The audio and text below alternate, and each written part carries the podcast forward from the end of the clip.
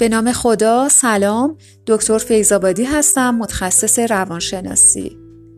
حتما شما هم بارها شنیدید که بسیاری از بیماری های جسمی ریشه در مسائل روحی روانی دارند. اگر مایل هستید بدونید چطور می‌تونیم از سلامت جسمی و روانی خودمون مراقبت کنیم شنیدن این مطلب را از دست ندید. اگه نمی‌خواید بیمار بشید احساساتتون رو به موقع بیان کنید. هیجانات و احساساتی که سرکوب میشن می‌تونن تبدیل به بیماری هایی مثل زخم معده، دیسک کمر و مشکلات قلبی عروقی بشن. سرکوبی احساسات به مرور زمان حتی می‌تونه به ام و سرطان هم ختم بشه. اگه نمی‌خواید بیمار بشید تصمیم گیری کنید. افراد دودل و مردد دچار یک دلهوره و استراب همیشگی هستند.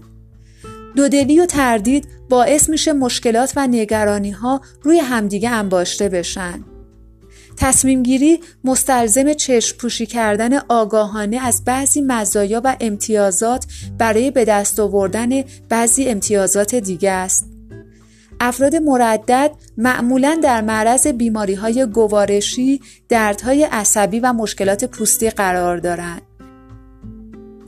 اگه نمی‌خواید بیمار بشید وقتی مشکلی سر راهتون قرار می‌گیره به دنبال راه حل باشید. افراد ضعیف و منفی نگر مشکلات رو بزرگ می‌کنند و راه حل رو پیدا نمی‌کنند. اونها خودشون رو غرق در غم و قصه و بدبینی می‌کنند.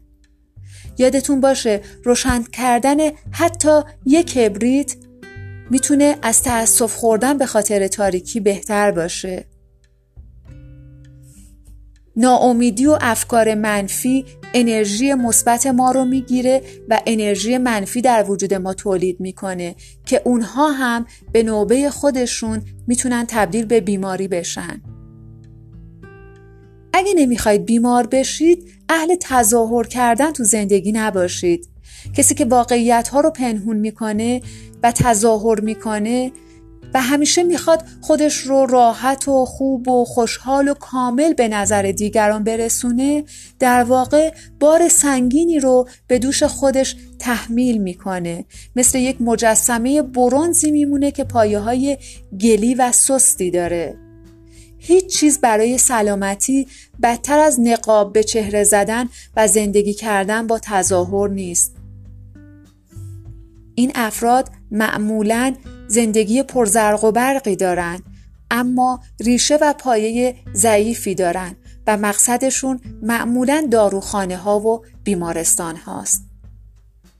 اگه نمی‌خواید بیمار بشید واقعیت ها رو بپذیرید. هر انسانی مجموعه ای از داشته ها و نداشته هاست. توانایی ها و ناتوانی هایی داره. نپذیرفتن واقعیت ها ما را از خودمون دور نگه میداره. هسته اصلی یه زندگی سالم رو راست بودن با خودمونه. کسایی که خود واقعیشون رو نمیپذیرن با حسادت کردن و رقابت طلبی های بیجا سرخوردگی و ناامیدی رو برای خودشون به ارمغان میارن. اگه نمی‌خواید بیمار بشید مبنا رو بر بدبینی نذارید. اعتماد کنید. کسانی که به دیگران اعتماد ندارن نمی‌تونن ارتباط خوبی با دیگران برقرار کنن و رابطه پایدار و عمیقی با دیگران به وجود نمیارن. اونها خودشون رو از ارزش دوستی واقعی محروم می‌کنن.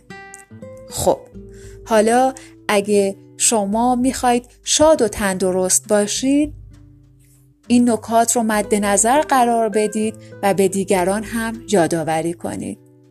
سلامت و شاد و تندرست باشید.